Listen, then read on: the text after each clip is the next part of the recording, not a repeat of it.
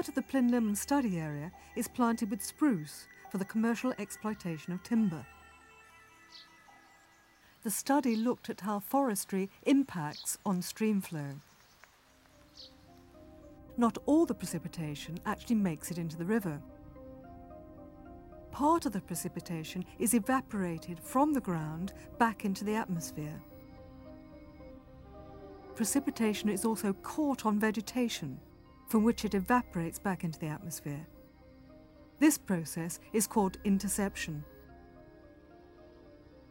Finally, water can be transferred through the roots of a plant into its leaves, from which it can evaporate.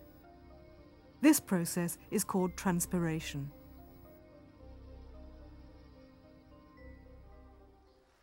the Plinlimmon researchers looked at a moorland catchment and a forested catchment. They compared how much water was lost through evaporation in each.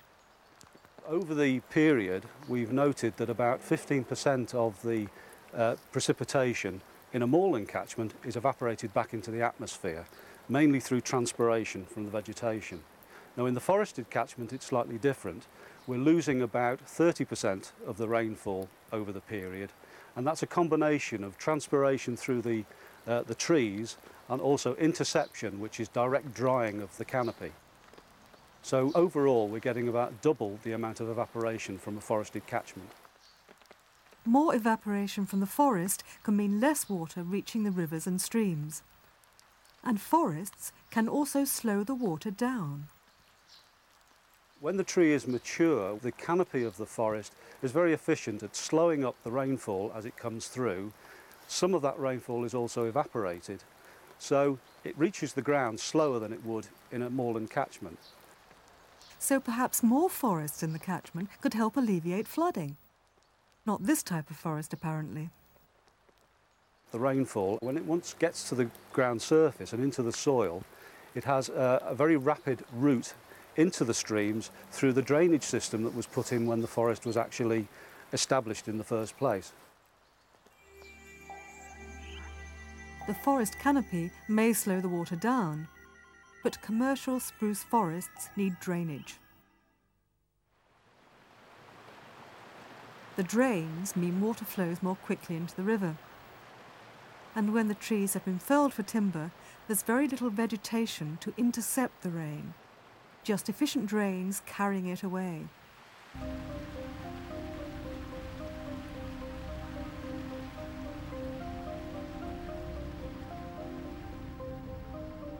Drainage ditches aren't the only thing speeding up the flow of water into the river. There's also the geology of the catchment. Here in the upper part of the Severn catchment, the ground isn't very permeable. So any rainwater, most of it stays on the surface and runs off downhill into the nearest stream. This part of the hydrological cycle is called runoff. In this area of impermeable rocks and steep slopes, runoff is very fast. So at times of high precipitation, water reaches the river very quickly. And this means high river levels.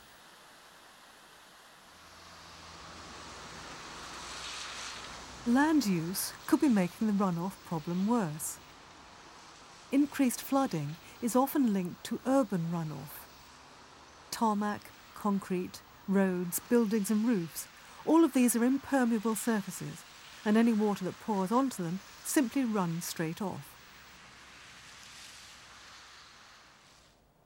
The Severn catchment is predominantly rural, so urban runoff is perhaps less of an issue than rural runoff.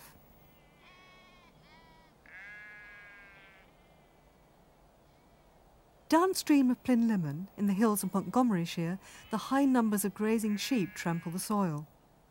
This means the soil becomes compacted.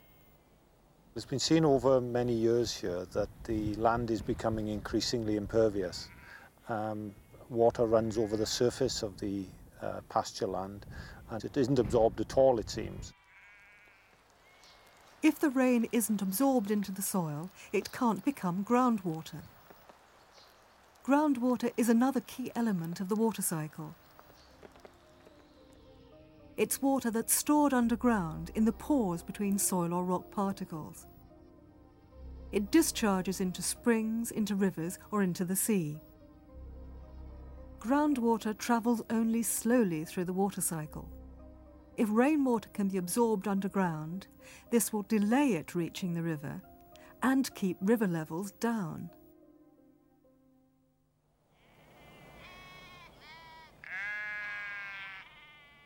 There's no getting away from the fact that grazing sheep compact the soil. One solution is to plant native broadleaf trees along the contours of the grazing land.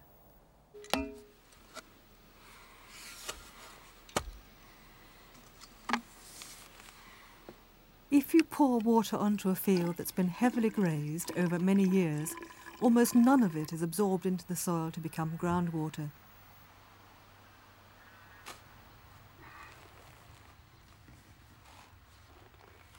The soil is so compacted that any rain would run straight off the surface.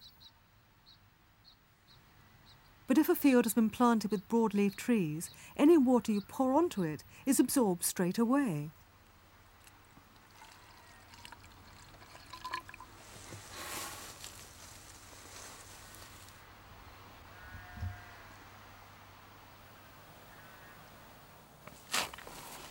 Vegetation under the trees provides the basis of a food chain for worms, voles, and other animals. The animals break up and aerate the soil so it absorbs more water. Planting native trees has effectively changed the porosity of the land quite significantly. And what we see on a very wet day here, the water runs off the fields in silver sheets, but when it reaches these newly planted areas, it immediately disappears under the ground. In theory, if more farmers adopted this practice, it could have a significant impact on flooding. But it would need to happen on a very large scale to make a difference.